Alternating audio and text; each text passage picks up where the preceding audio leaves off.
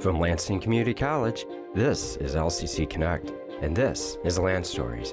With me, David Siwik.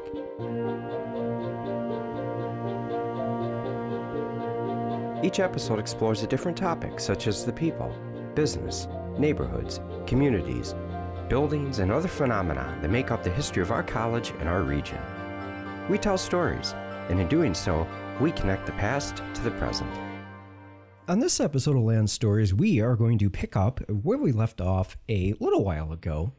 For those of you who are our loyal listeners, you will remember that we did a lovely show on signs and signage here in Lansing, and kind of the general idea of figuring out while you're getting around and what needs to be done, and the role that signs play in that. And to help us along those lines, we had a wonderful guest in here. Daniel Siwik joined us in studio, and he joins us again today to discuss more about Lansing area signs. So Daniel, welcome to our program.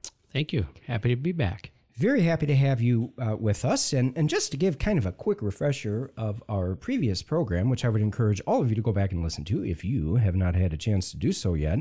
On the last program, we started talking about sort of some general ideas of communication and public communication and the role signs play in that. As Daniel correctly identified, signs are a very old and important part of human civilization, actually. And then we got into looking at some really cool old signs that are in Lansing, actually, including some that are from businesses and buildings that have either been repurposed or don't exist anymore, really, in the form they once did. And that's kind of where we're going to pick up here today in part two of this Lansing sign episode. So, Daniel, you brought along with us today some photographs, but you also brought, more importantly, some discussion about those photographs. What's the first thing that we're going to consider as we're looking at the signs of this area here? Well, the first thing I'd like to talk about is a small building that some of you may be familiar with. I'll show the picture here briefly. This is, well, was the one of the Sinclair Oils gas stations that were prominent all around the United States in the early part of the automobile era of the last century. Sure, and the visual that Daniel's showing up, for those of you that are listening to the podcast and aren't able to catch the video, it is a photo of a building that actually is in Lansing currently. It sits at the corner of Grand River and Capitol Avenue. Is that correct, or is it Seymour Street? It's Seymour. So Grand River and Seymour on Lansing's north side, just on the edge of downtown and Old Town, really kind of in between Old Town and downtown, actually, the Walnut neighborhood. And that gas station, well, that's what it was when it was built. It was a gas station. And how long has that been there? Well, if according to the little sign that sits by the historical marker, it was actually built designed in 1923. Sure. So early 1920s. And Lansing is booming, bustling industrial town like most of southern Michigan was at the time. And of course, Lansing was booming for a variety of reasons, one of which was being automobile production. Lansing has a very rich and long history of automobile production, including brand marques, General Motors, Oldsmobile, and then, of course, the Real Motor Car Company and Durant Motors were all manufacturers at one time in this area. And so cars were a big deal here in Lansing in the early 1920s, weren't they? Yes, indeed. And a little backstory about this particular building, it was a Sinclair Oils gas station. Sinclair was a prominent gas station franchise, or if you will, much like what you would expect to find now with a Shell or a Speedway or have you. The company was actually around until quite recently in one form or another. But the Sinclair brand was kind of an iconic sign that many motorists would have been accustomed to at the time. And their branding was kind of centered actually around the building in a lot of ways. And the signage, of course, was integral to that. This building you see here, and I'll hold the photo up again briefly so those of us watching can see it, but I can describe it as well. The building itself was designed in an arts and crafts style, if you will, which was popular at the time. Sinclair Oils kind of incorporated some of their branding, though, into it, as far as the tile roof, the terracotta tile roof. Those were prominent on the gas stations. But then, of course, the signage. Now, this building has been wonderfully restored, and it didn't keep all of the signage, but it kept some of it, particularly the hand-painted Sinclair Oils window lettering on one of the upper windows, lights as we call them, skylight windows. There's also, the pump itself has some of the Sinclair branding on it, yeah, which is very iconic. Complete with 17 cents and 9 tenths a gallon. Yeah, wouldn't that be nice? It sure would be. Gas isn't anywhere near that cheap these days. By golly, I drove by a gas station actually not too long ago, and it was well north of $3 a gallon. So, yep, would have been a lot cheaper back then, that's for sure. Now, Sinclair Oil. You mentioned that. You mentioned that there's still some of the, well, now we would call it, would you call that historic branding? What would you refer to it when somebody paints or in some way illustrates off of a previously existing branding? Is there historic reproduction. Historic reproduction. Recreation. And that building, it's now a National Historic place. It's on the registry, National Historic Registry, isn't it? Yes, it is. Which is really something. And I wonder if not only the architectural style, but also the fact that that was a Sinclair Oil station that we can identify for sure, and the building's still there. Do you think that might have had a little bit of a role to play in why that one of all, number one survived, and then number two eventually ended up becoming a historic place? I think for sure. And what's interesting, a lot of things are interesting about this little building, not the least of which is the location of it. Even in the 1920s, that would not have been a really high-traveled intersection as far as ones that we think of nowadays. But the station itself would have been located there as much for the residents to gas up their cars as it would have been for motors passing through. And Sinclair Oils was, even though they had certain branding standards with their buildings, they tried to keep them so they didn't stick out unnecessarily in the communities. That's why this one is a arts and crafts style, like some of the homes you'd find there. But yet they kept their terracotta clay roof, and of course the iconic branding. Yeah, and it is really a lovely looking building, and it fits in very well in that neighborhood. Actually, in full disclosure, Daniel and I both lived in that neighborhood at one time and are not too distant past, so we're quite familiar with it, and absolutely that fits in very well. And the Sinclair Oil Company, actually, the name Sinclair ended up becoming involved. Dan and I were just talking about this not long ago, actually, in one of the great political scandals. Great, when I use that word, caution here, I'm using it in reference to the way people used it back then, meaning big, not necessarily good. Yes. And the Teapot Dome scandal is what I'm referring to, and Sinclair of Sinclair Oil, the company, ended up becoming involved in it. And now we could devote quite a program to the Teapot Dome scandal, but that's going to take us all the way out to Wyoming. This is Land Stories. We'll sum it up with maybe the couple-minute version of it. Warren G. Harding was president. It's the early 1920s, and technology is changing at the time. That gas station, even in existence, is, well, it's evidence of it. The technology I'm referring to is energy. There's a revolution going on, and it's the use of petroleum products. And the U.S. Navy, all of a sudden, has a great need for oil, right? Because it's powering their ships. So the Congress passed a law making it easy for the government to lease oil reserves. One such individual charged with leasing those oil reserves was a guy by the name of Albert Fall. He was the Secretary of the Department of the Interior. And when some of these leases went online for the first time, people noticed that very shortly thereafter, Albert Fall's standard of living seemed to have increased dramatically. How about that? Yeah, he paid off many years of back taxes that he owed on his property and had some other improvements done onto the land. The long and short of it is that money was money that oil companies had bribed him with. And the Sinclair Company happened to be one of the ones that was involved in that bribery scandal. The curious thing about that is Fall ended up being convicted, and sentenced to prison. I believe he was until Richard Nixon's attorney general was sentenced to prison later on in the wake of the Watergate scandal. That it had, I think it had been up until that point. So only two in the 20th century of presidential cabinet officers ended up in prison. So anyways, that's kind of a little bit of a diversion that we ended up going down the road there. But the Sinclair Oil name is, well, it is that name. And I think we definitely had to mention it. Yeah, remarkable, David.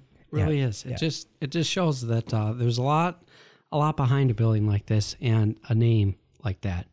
And a sign can indeed tell a story. Oh, it very much. And in fact, we're going to, I think we're going to move on and talk about another sign here momentarily. But before we do that, Dan, and this wasn't something that I had planned on talking about, but I will approach the topic. The picture that we've looked at here a little bit, it has a sign in front of it that is a much more recent sign, and that is the state historical marker that is put up into it. Now, I mentioned that sign, really, it's popped in my mind here. The thought occurs that all of us that have driven around the United States, anywhere, there are a lot of historical markers that look a lot like that. And I know I've seen state historical markers in all the states that I've been to in the United States, which is a lot of them. And they all look kind of like that. How is a sign like that made, and is there a reason why they all kind of look the same? Well, that's a very good question. There's a few ways they can be made, but what dictates how they're made, for the most part, is the durability of it. The sign in question here, I'll put it again up so folks can see it. Obviously, it says the filling station there. This is a cast bronze plaque, a very large, comparatively speaking, cast bronze plaque. So it's cast like any other metal would be. A mold is made and out of sand, and then a box to form that in, sand and a few other things that are involved in it. And then the molten metal is poured in there and allowed to cool. And then various finishing techniques can be applied to it. And then a final protective coat of paint will go over it, clear coat in this case. Mm-hmm. So it's a very durable sign. It can be made to last a long, long time. Mm-hmm. And that's primarily why they're made that way. But they also need to be durable enough to stand up to the elements that it faces day by day. Sure. So a sturdy sign like that can withstand wind. In Michigan, it could get snow piled on it. It can withstand that. So, but the other reason they're designed that way is because in the case of Michigan here, they're green. Mm-hmm. Most of them are put in areas that have a lot of vegetation or landscaping and whatnot. So it's something that should be aesthetically pleasing and draw people's attention to it, but yet not be so overwhelming that it sticks out in the neighborhood. That is incredible. Who would have known how much thought and effort and design would go into these, to use kind of a fancy word, ubiquitous signs, because they're everywhere, aren't they? Absolutely. And downtown Lansing has many of them. In a future episode, we are going to talk about one of those many, in addition to the one we spent a few moments talking about right now, and that would be one of the many that is in downtown Lansing that speaks to the area's labor history. So stay tuned for that. Hint, hint, Labor Day comes at the end of the summer. So it sounds to me like we've got another episode coming up. Absolutely. So you, however, did bring a little bit more than just one sign image for us to talk about today. What else do you have with us? Well, there's another photo I will grab here. And this is another building located in Old Town. This one was located at 329 Cesar Chavez. And at one point, it was the Bank of Lansing. Mm-hmm. And this is another example of the signage being tied right into the architecture. Sure. Now, in this case, this building is kind of a Greek revival, if you will. It's got some elements of Greek architecture, classical Greek architecture into it. But also what's important is it's a bank. So it is a building that needs to be sturdy and secure and prominent. Mm-hmm. So the type of signage that would have been appropriate for that, which we're talking turn of the last century, would have been a engraved, a carved stone sign, if you will. Mm-hmm. So this is a prominent Bank of Lansing sign manufactured right into the stone, which is incorporated right into the building. Mm-hmm. But what's interesting about this sign is as much of what it doesn't have as far as much as what it has. It just says the Bank of Lansing. There's no reference to the word federal mentioned in the name of this bank at all. Mm-hmm. So that tells me that the bank was probably formed during a time of relative banking ease in this country. Mm-hmm. There was a popular movement during certain banking crises where the name federal would be incorporated into the name of the bank, because once the Federal Reserve System was adopted and, I guess, accepted, I'll use the term accepted. Sure. Depositors wanted to know that their bank was backed up by the full faith and credit of the United States of America. Mm-hmm. In the event of a bank run, they would be ensured that their deposit was still there. Yep. And of course, we've seen a little bit of that recently. Oh, sure. It's how funny history repeats itself, isn't it, David? Yeah. We've seen the Federal Deposit Insurance Corporation, which is the FDIC, spring into action. And the FDIC is really the end result of some of the events and processes that Daniel's describing when he's talking about bank security. And I'm really glad that is the image that you selected, and as the building and the sign you selected for us to spend a few moments talking about, because it's kind of the same thing that we had going on when we can imagine standing on the street corner, either in front of the old Sinclair Oil gas station or in front of the old Bank of Lansing. If we take just a minute and look at our surroundings, oftentimes the sign being the first thing that catches our eye, we can actually learn a lot about a whole big chunk of history just by looking at one sign. And so Daniel referred to a few things going on there with that bank, one of which is being the ups and downs of the financial sector of the American economy as the United States economy expanded and greatly advanced in its complexity. So did the advancement of financial transactions and the whole banking system. It had to keep up with the way the economy was growing. And so in the early 1900s, actually 1913, the same year that the federal income tax was codified in the Constitution, the Federal Deposit Insurance Corporation, the Federal Reserve System was created. The FDIC doesn't come along until much later, into the 1930s. So the Federal Reserve was a new banking system for the United States, and it's basically a bank that Congress charters, but it's independent of Congress. Yes. It's technically not even part of the government, even though the government regulates it. And then it has to work with the Treasury and the U.S. Mint to control the money supply. Now, that's going to be it, I promise, for our Econ and Banking 101 lesson right now.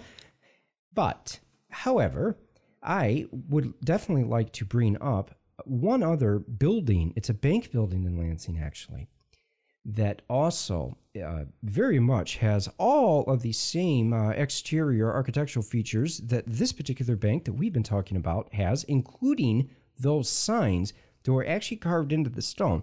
But before I get to that, Dan, I want to ask you a question about those carved signs. Yes.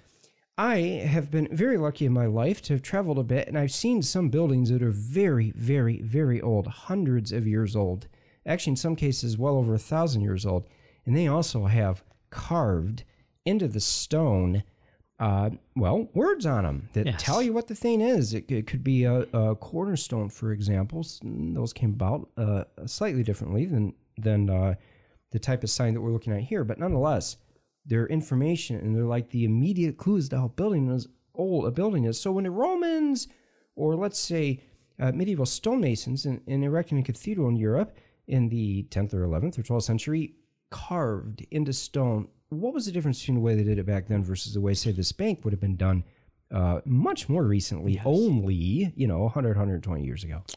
Well, the Romans would have had the hammer and chisel. Mm-hmm. Tried and true, yes, right? Yes, tried and true. And they didn't have spell check back then, so... Get it right. Yep, or start over. Yep. Well, when this sign went up, spell check hadn't been invented yet. However, there was one of two ways this sign would have been made. Mm-hmm. The lettering would have been put in at the time the stone was cast, and then the made sign, if you will, would have been lifted up and put into the building at the time of construction. Mm-hmm. Or it could have also been made with the aid of pneumatic tools, which they would have had at the time that building went up. Mm-hmm. I mean, it's possible. It also could have been made with a hammer and chisel. Yeah, see. But by the time this building went up, you know, we're talking late 1800s likely. Mm-hmm. There would have been some fairly modern methods by then. Yeah, late 1800s or early 1900s. Yeah. I don't know the exact build year on that building, but by looking at it, you know, you could fairly safely say it's probably somewhere between 1890 and 1920 that building was built. And exactly, not having the federal name on it. Right, that's kind of the giveaway there. That's a good giveaway, mm-hmm. exactly. And there's the other building I wanted to mention, actually, is a building that has many, many stories itself. And it is another bank building in Lansing. It's on the corner of Michigan Avenue and Washington Square, right downtown, where there's a big roundabout now, and just a block from the State Capitol building. That building, it has a lot going on it. It has a beautiful bronze plaque. I think it's bronze. I've learned now after today's episode. I'm quite certain it is, because it looks very much like the sign we just talked about. On the south side of the building, that has the Pledge of Allegiance carved into it, and is the original Pledge of Allegiance, not the one we say now. I won't mention the difference. You can look it up.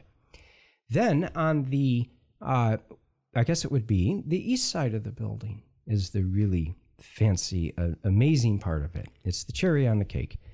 It is a carving by Ulysses Ritchie, who's a very well-known artist. It's a bas-relief type of a carving.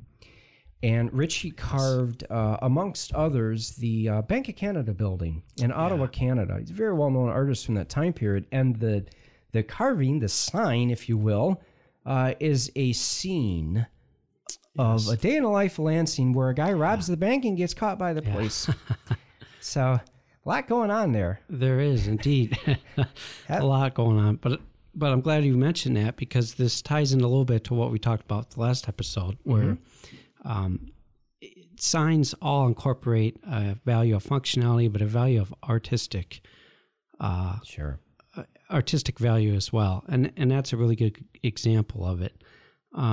And especially in those days, all sign makers were artists, and they are nowadays too. It's just a different set of skills, if you will. Mm-hmm. But, it was more of a fine art element. Back then, I think, whereas now the art and science are more melded together. But that's a great example there. And again, tying it into the architecture, obviously it tells a story and a riddle, if you will.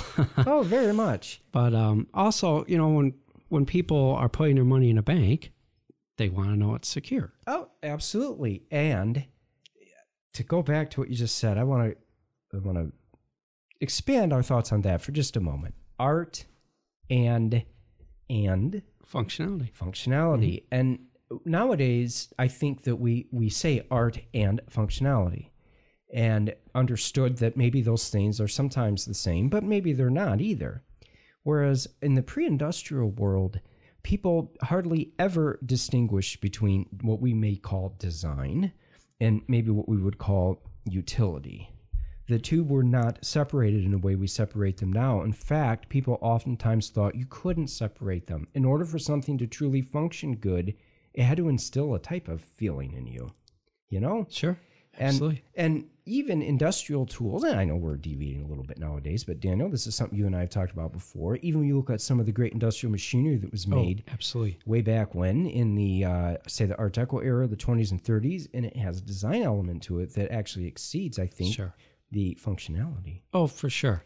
But nowadays, that stuff's incorporated in it, too. It's just in ways we don't think about. Mm-hmm. There's a movie out there about the font Helvetica. Oh, yes. That I encourage everyone to watch. Mm-hmm. And the font itself, there's a lot more to it than you think about, but it's like a lot of good signage nowadays. The attitude is almost it's there, but it's not, if that makes sense. It does. It's sort of, you would notice it if it wasn't there, but you don't necessarily notice it when it is there.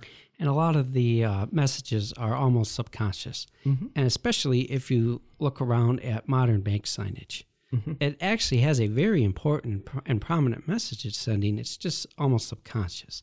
Sure. It's more of a familiar and a comfortable message versus brick or stone stability like the earlier bank signage was. Sure. It's security. Mm-hmm. And now it's sort of comfort and security. Yes.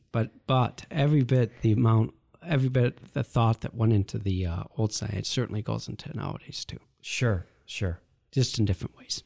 I think that's a good place to leave off then for our episode today. I want to thank you very, very, very much for coming by, Dan. My pleasure. Appreciate it. We always enjoy learning about these things in our community, and all of you will, of course, now have at least a couple more buildings, 3 really, in Lansing to go ahead and take a look at next time you're in this lovely area. So we will close out there, and I will see all of you next time. You've been listening to Land Stories with me, David Siwik. For more information on this program and to stream past episodes, visit lccconnect.org. LCC Connect is the official home of the voices, vibes, and vision of Lansing Community College, offering hours of original and exciting programming. Hosted by faculty, staff, and community members, LCC Connect explores our college's work in the community, important topics in higher education, and our vision for the future. Catch the vibe on 89.7 FM or online at lccconnect.org. Until next time, remember, keep telling good stories. This is LCC Connect. Voices, vibes, vision. K-12 Operations at Lansing Community College is a proud collaborator of the Lansing Promise Scholarship available to graduating high school seniors.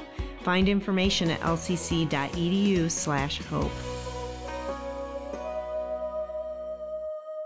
This message is for Karina, our mom who finished her high school diploma at age 28. Hi Mom, it's Amethyst and Nicholas. Congratulations on getting your diploma. You worked so hard and have taught us so much. We love you.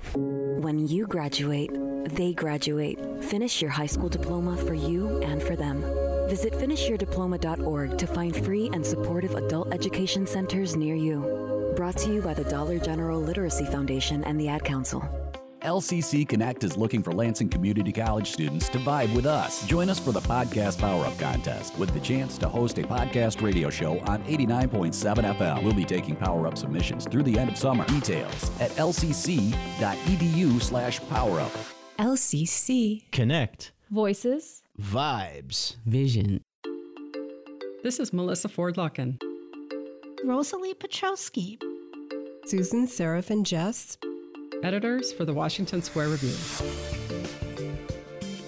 Washington Square On Air showcases the poetry and fiction of the latest edition of LCC's literary journal, the Washington Square Review, read by the poets, authors, and editors themselves. Expect the unexpected as our contributors express experience and fantasy with humor, imagination, poetic license, irony, and passion. If you love language at its most original, please join us in our audio town square to celebrate a community of writers spanning from around the world to Lansing. Hi, this is Melissa Ford-Luckin, one of the editors with the Washington Square Review, and today I'm here with Saurabh Anand, who's one of our authors. The piece, I Miss Ya, Minnesota, we're really happy to accept and include in our journal. And the first thing I'm wondering is if you could tell me a little bit about the piece, what was going on in your life at the time that you wrote it. Thank you, Melissa, for your question. So when I was reading this piece, I was in Georgia, and I had to take a temporary refuge in Georgia because everything shut down because of pandemic. So I was visiting my family down south. I was visiting them during my spring break because at that time I was a master's student. And I just had 2 pairs of jeans and shirt with me in a suitcase, and I'm in a very tiny suitcase. And I was glad that I didn't forget my laptop charger because as a grad student, that's really necessary to have that. But long story short, I was under the refuge because of the pandemic. And that time it prompted me to kind of write about my story of being stuck in Georgia due to pandemic. Did you start writing it right away? Did it sit in your mind for a while? How did that happen? It's a good question because I did not realize it, but I did start writing about it while I was there. But I never thought that it would come out as a story. In the past, I have used writing as my way to heal. So every time I am feeling a little bit of, if I'm a little bit down or if I need a little bit of motivation, I usually resort to writing and try to communicate my feelings through writing. So yeah, most of the pieces, at least that one might read in my story, were the products of that time when things were actually going south. It's weird to say that things were going south and I was in south too. So for the publication, I did work it further and kind of refine it. Were there any pieces that you cut out? Yeah, I think I did cut out some of the pieces, some of the reflections. And those reflections included a little bit like the kind of reactions I got from my family when I was stuck, because they didn't know what's going on. And they didn't know at that time, like what was going on, where I'm going to stay, how I'm going to stay. I was a master's student at Minnesota State then, in a very small town, Mankato. And there were like a lot of negotiations happening because I used to teach English composition there too. So a lot of negotiations were going on, how instructors will come back, or did instructors need to be in station to kind of help other students out, or what's happening if they are also traveling, since everything happened during our spring break. So yeah, a lot of negotiations, departmental negotiations were going on, a lot of reactions I was getting from my parents. So yeah, I just thought, those could be part of some other stories that I plan to write, maybe for WSR in later future. That sounds good. That would be great. So you and I talked a little bit about being an international student, and you're a very traveling student. So you were kind of doubly stranded in a way. Talk a little bit about what that's like to be an international student and how that makes things more complicated.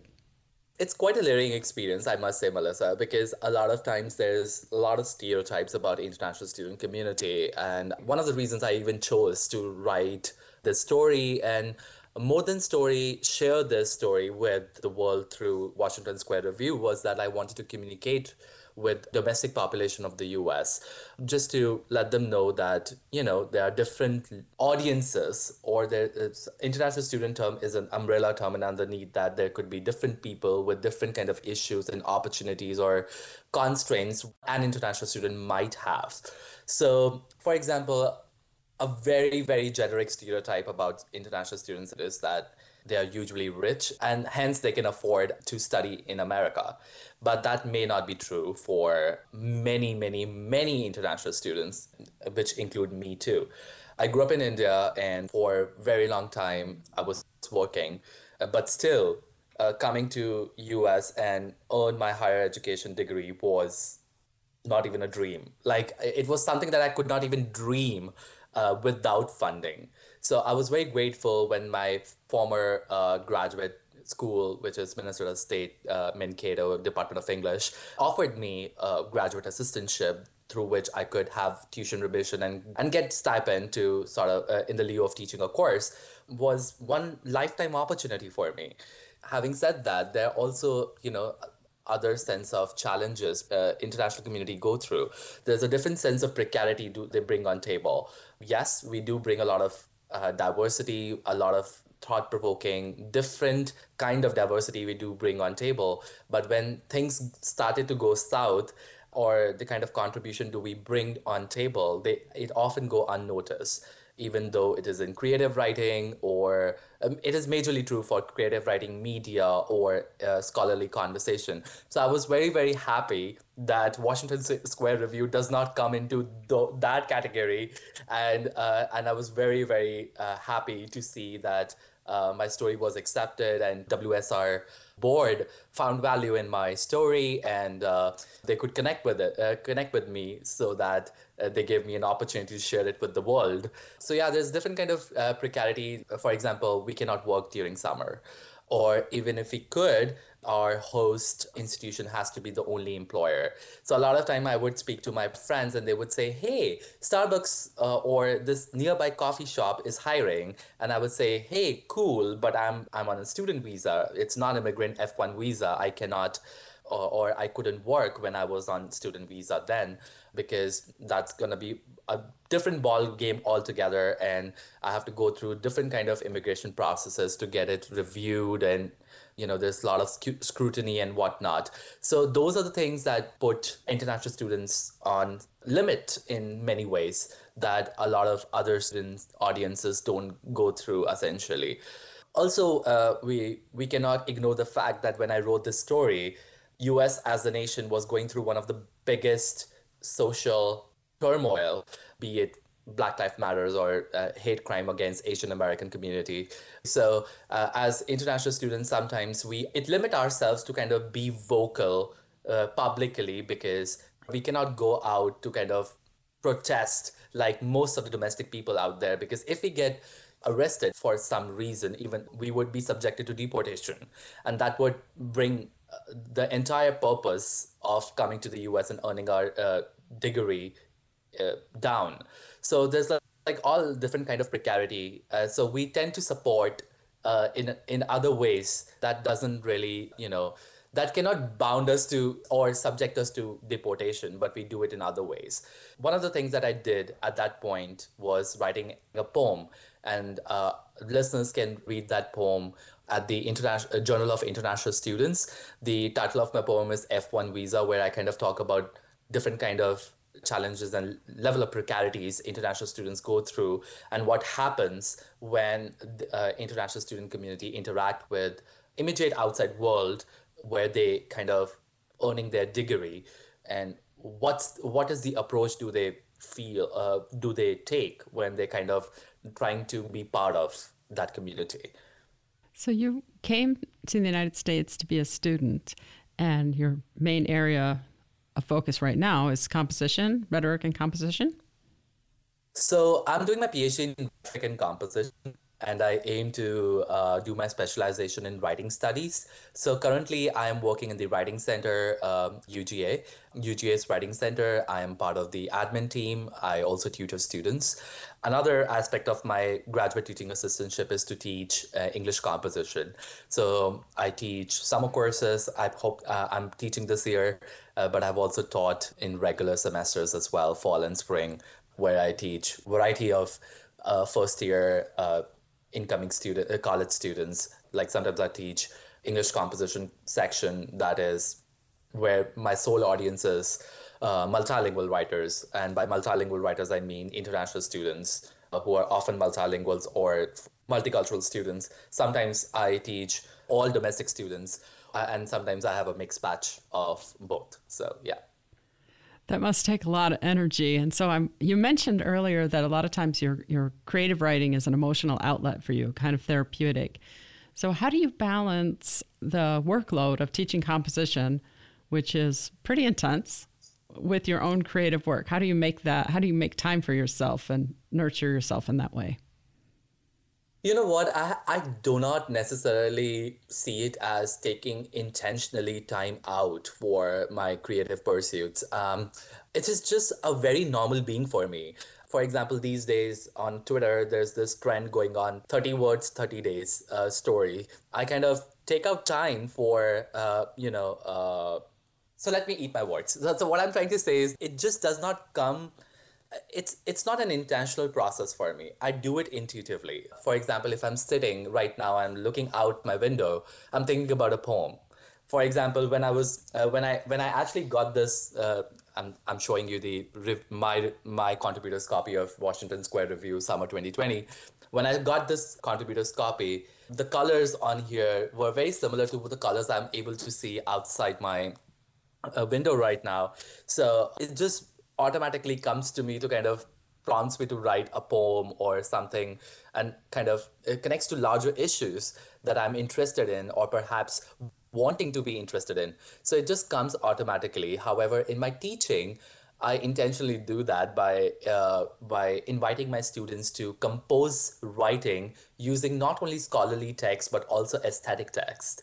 Last semester, I taught my students how to write poetic autoethnography, which is basically a research, it's a writing genre of autoethnography where people use their personal experiences as qualitative data and use different kind of cultural productions, be it collection of essays or poems, as qualitative data and see it from a research point of view or theoretical point of view. So I have a lot of liberty in my department to teach whatever genre I need to teach. So they tell us that you have to teach a research genre, or even if they don't tell, I feel like research is a very important part of any higher education student, regardless of what level they are. So just to orient them to the ethical research practices, I tend to kind of use storytelling-focused research methods to kind of get them started with composition. So this last semester, I told them to kind of write a poetic autoethnography where they can reflect back to some moments or something that is going on currently in their lives that they would like to kind of see it from a different theoretical or conceptual framework, and use their feelings, embedded poems or other cultural productions as qualitative data, and write paper about it.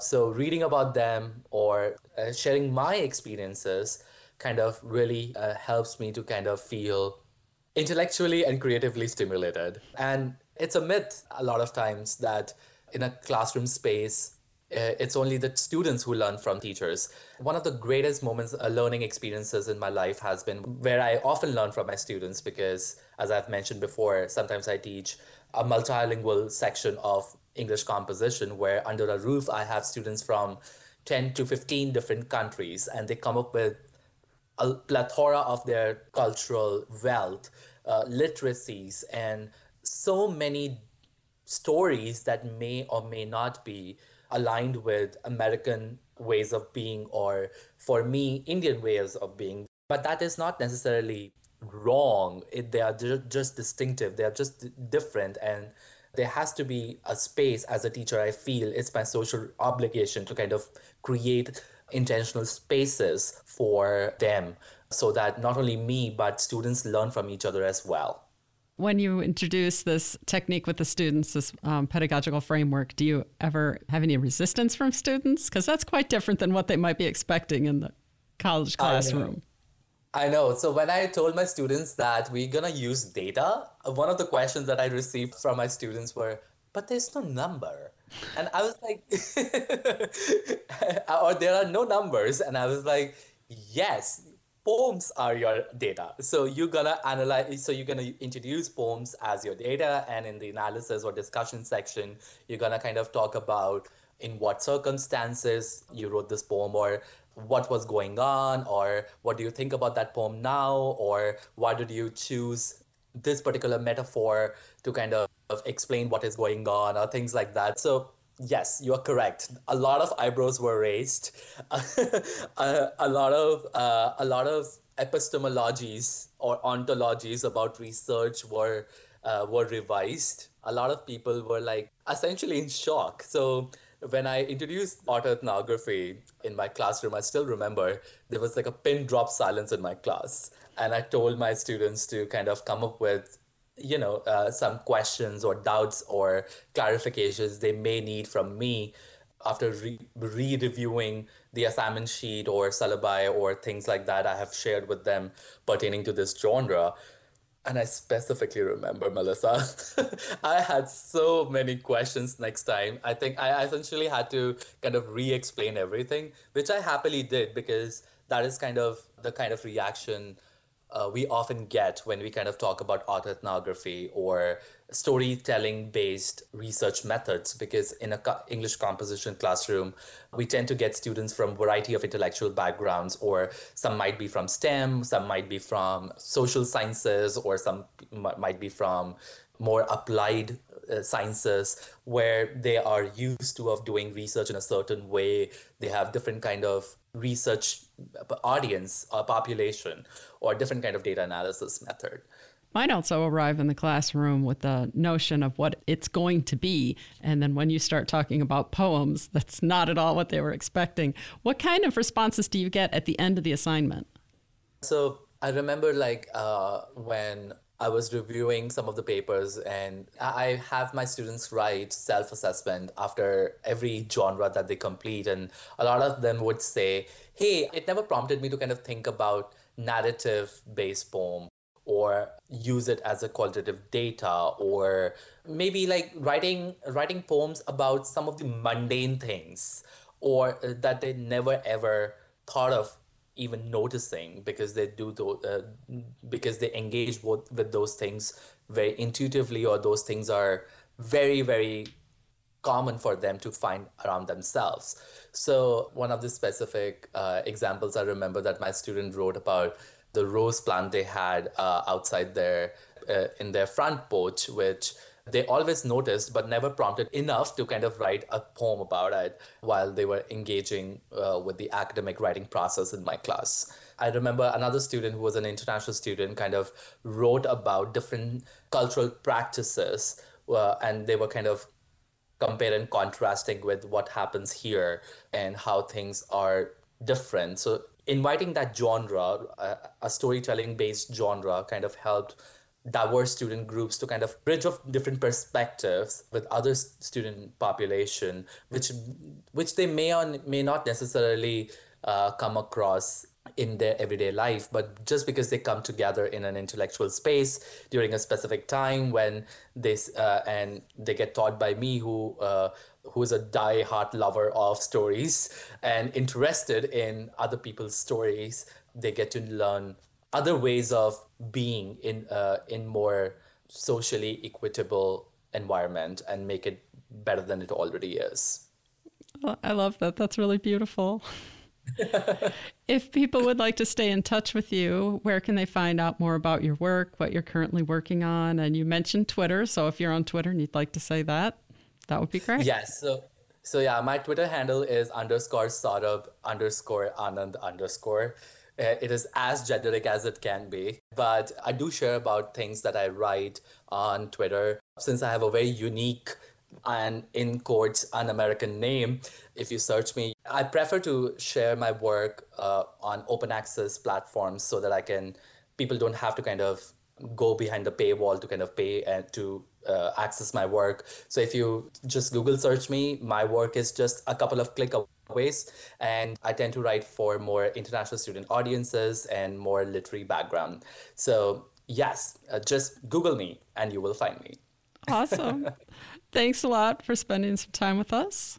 The pleasure was mutual, Melissa. Thank you so much. And I would like to thank the entire editorial board of Washington Square Review for giving me this opportunity. Thank you so much. Thank you for listening to our talented poets and authors. Until next time, this has been Washington Square On Air, where we showcase selections from Lansing Community College's literary journal, The Washington Square Review, a publication featuring writers from the Great Lakes State, across the nation, and around the world. To find out more about the Washington Square Review, visit lcc.edu/WSR. We hope you enjoyed listening as much as we enjoyed sharing. Keep connected with LCC Connect at lccconnect.org. LCC Connect. Voices. Vibes. Vision. The LCC Library empowers the Lansing community to learn, teach, and discover.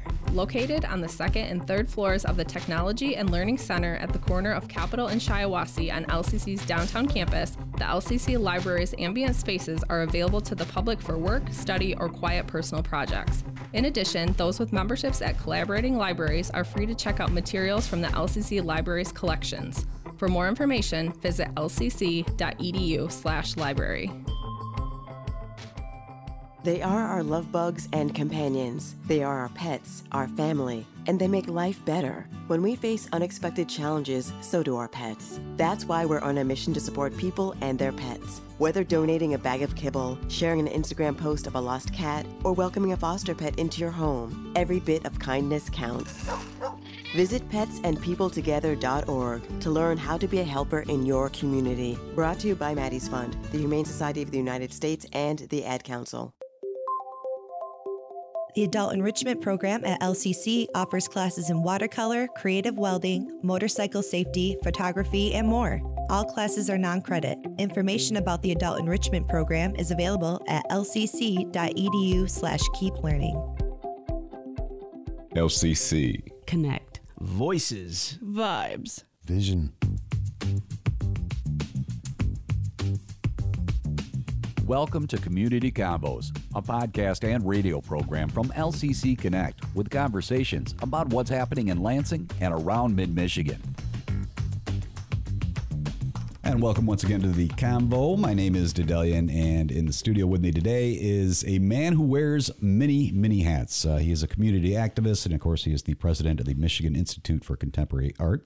Terry, welcome to the show. Hey, glad to be here again. And of course, we are at that time of the year, probably one of Lansing's most favorite things and longest running festivals. I mean, I don't know if it's the longest, but it's definitely one of the longest running, isn't it? You know, we'll have to check into that. We started in 1995, so it could be. It's been quite a while, yeah. JazzFest is what we're talking about, of course. JazzFest Michigan taking place this year for the first weekend of August. I don't know whether to call it a week or a weekend because we're talking both, aren't we? We are. Well, this year we're starting. We've added something new. We're starting Wednesday. It used to be a 2-day event and 3-day. Now it's 4-day. So we kick off Wednesday night with Anthony Stanko. It's an incredible all-star band. Includes Rodney Whitaker, Randy Napoleon, and others. We're to kick that off at Urban Beat. So that's a big change. That's a nice lineup right there already. And that's the very first night? Yep, that's our kickoff. Wow, that's awesome. So tell me a little bit, first of all, let's get into the gist of why you do this each and every year. So the nonprofit Michigan Institute for Contemporary Art's mission has been, from the beginning to catalyze community transformation by providing quality arts programming. So we, create spaces through festivals, through the art gallery, et cetera, to bring people together so that they can meet old friends, make new friends, and in an arts context, have conversations and work together to build our community. That's what we're about. Very good. And like you said, we've kind of extended it from 2 nights to 3 nights to 4 now. You just like making yourself some extra work, don't you? Yeah, there's that. But, the first 2 nights are manageable. They're inside Urban Beat. Sure. So we have a great sound system there. The bands are treated well, and there'll be great kickoff events. The fundraiser Thursday night is for the Lawrence Low Leathers Foundation. But we have some great talent lined up for this entire festival. And I saw you had some of the fun acts in there. And by that, I mean, you're getting a chance to kind of watch some of the kids playing a little bit, too. Who do we have lined up in that area? School of Rock, I know, is on there. School of Rock has been part of our thing for a while now. We have a couple young musicians. They're actually at MSU Jazz Studies program. Max Gage Trio, Ruben Stump Trio are going to be performing at the events and as part of the Afterglows as well. Yeah. Yeah, we talked about the Urban Beat, of course, that being part of it. But as the years have changed, this has been going on since 95, kind of the location in some ways has sort of changed. Oh, yeah. Explain what we're going to be looking at this year. Well, I think when we first started doing it, we actually were doing it, some of the festival in the parking lot, Lot 56. And then on Turner Street, we'd close that down, and people were saying, well, where do we park? So we said, well, we've got a parking lot. Why don't we let people park in the parking lot, and we'll move the festival? So we closed down the street more. We have 2 stages on Turner Street. Mm-hmm. We opened up another stage we call the River Stage, which is behind Urban Beat. Thanks to Ferguson Development, they let us use that lot. So it's a great stage, nice intimate stage, and then inside Urban Beat. So that gives us 4 stages, which... it's probably enough. Yeah, it's quite enough, actually. But I do like the fact that you got the River Stage now because it does kind of lend itself to, I don't know, kind of be able to switch from one act to the other a lot quicker and easier because, you can overlap a little bit. Right. Whereas in years past, if you had that overlap, it would just sound like cacophony in the middle of the festival. Well, and some of what we do is intentional, like... we stop one stage and have another stage start up. It kind of forces people to not just go sit down, take a spot, and stay there the whole time. You have to move to hear another band. And that's a good thing, because now you bump into somebody. I mean, figuratively, you know, literally, and that's a good thing, because then you meet people that way. Well, and you're talking about walking around, and it's a little bit different now, because now we got the social district as well, right? Big. That's big. The social district. So now people can buy, you know, adult beverages in a properly labeled cup, and they can walk around anywhere. They don't have to stay confined in a fenced-in area. So that's another bonus that really has been a boon to the area as well. If people wanted to get, say, T-shirts and posters, they can do that, can't they? We're going to have all in there. We'll have vintage shirts as well as this year's, you know, JazzFest shirt, and yeah. Do you usually have those available in Mica, or do you have them out on the street? I believe this year we're doing them in a separate booth. So there'll be a booth on the street. Probably, I think they're right at the entryway. So you come in the north side and you pick up your ticket, your wristband, your drink tickets, and you can buy a T-shirt. What exactly does the ticket get a person? There's two levels of tickets. One's premier seating, so that's the upfront rows and both stages, both of the two south and river stages. So it gives you those premier seats up front in all the stages, actually. And I think they're only $25 for the whole weekend for both nights, excuse me. And then the $15 ticket is for both nights, Friday and Saturday, and that's general admission seating. Okay. And in the beginning here, we were talking a little bit about some of the folks that you had. Was that part of the benefit concert? We have the Ashton Moore organization performing that night, Ruben Stump and Tom Duffel performing that night, and that's for the Lawrence Lowell Leathers Foundation. That is Thursday night, and you know we're you know asking a donation that night. That was Thursday. $35. Okay. Yeah. Okay. So the other thing I forgot to mention about or ask about with the tickets is, what if somebody wanted to grab some ahead of time? What do they do? Where do they go? They can go online. So there's it's a mouthful, but if they go to the Mica website, but it's you know bit.ly/myjazzfest23 because it's not that bad, and you can go online and buy your ticket through Brown Paper Tickets. So you can get it easily. Yeah, so you could pop on the Michigan Institute for Contemporary Art website and then go from there, right? Yep. Probably the easier way to do it, I think. Well, there are. Show up and you'll get in. You got some beautiful artwork on this year's poster. We do. That was by actually an aunt of mine from the 40s, Alma Marino, but she did it in the 30s or 40s. It's a little bit reminiscent of, I want to say Juan Gris. Yeah, it's Cubist. It's the Cubist influence. It's got that vibe, yeah. I like it. It's good stuff. We also have some great talent this year. James Carter Quartet with Lady Champagne. And James Carter is a phenomenal musician out of Detroit. T-Bone Paxton and the Old Town Stompers. We did something unique last year with them. They did a show at Urban Beat, a speakeasy show, and he put together a 1920s only song era band, jazz. He had a couple horns, two guitars, trombone, and singing. Okay.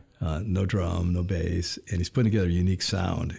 Really was phenomenal, but they were all Prohibition era songs, so that's what he's got on tap, but he's part of the Planet Dinonette band. That sounds really cool. They're just phenomenal. Ami Amarete Quartet, she's out of Chile. I think she's in Port Yard now, but she's a phenomenal singer and artist. We have the Lansing Big Band, who I can't even remember the last time they played. So we have a big band. Michael Deese is like getting some. I think he's top of the jazz charts right now. All right. As always, like a variety of styles of jazz at Jazz Fest as well. What about volunteers? Are you still in need of that? Always need, but we never have too many volunteers. It was kind of a rhetorical question, but Yep. And they can do it by going to the website, micharts.org, micharts.org, or call 371-4600 and volunteer. And just to add a little incentive, what is the incentive? You get a T-shirt, a meal, and a soda or water is part of the package. Okay. Plus, you get to hear great music and help everybody out in the community. Again, about the community, JazzFest, you mentioned this earlier, is not only well attended, but it's probably the most diverse gathering of people in Lansing all year long, every year. Yeah, you literally bring thousands to Old Town when this happens. Old, yeah, ethnicities, you name it, they're there. And a lot of dancing too. Good dancing, yeah. Always nice. Again, the website, you just look up Michigan Institute for Contemporary Art. That's probably the easiest and best way to do it. You could also look up JazzFest Michigan. Terry, president of the Michigan Institute for Contemporary Art. Appreciate you coming in and talking with us a little bit about JazzFest. Thank you. See you there. You've been listening to Community Combos, a program from LCC Connect with conversations about what's happening in our community. To listen to this episode on demand, visit us at lccconnect.org or find us on your favorite podcast platform. If you or someone you know would like to be a guest on Community Combos, email us lcc-connect@lcc.edu. And thanks for joining The Combo.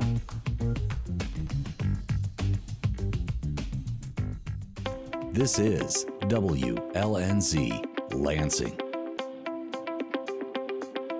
You're listening to LCC Connect, a weekly program that features the voices, vibes, and vision of Lansing Community College. To find out more about LCC Connect programs or to listen on demand, visit us at lccconnect.org. LCC Connect. Voices. Vibes. Vision.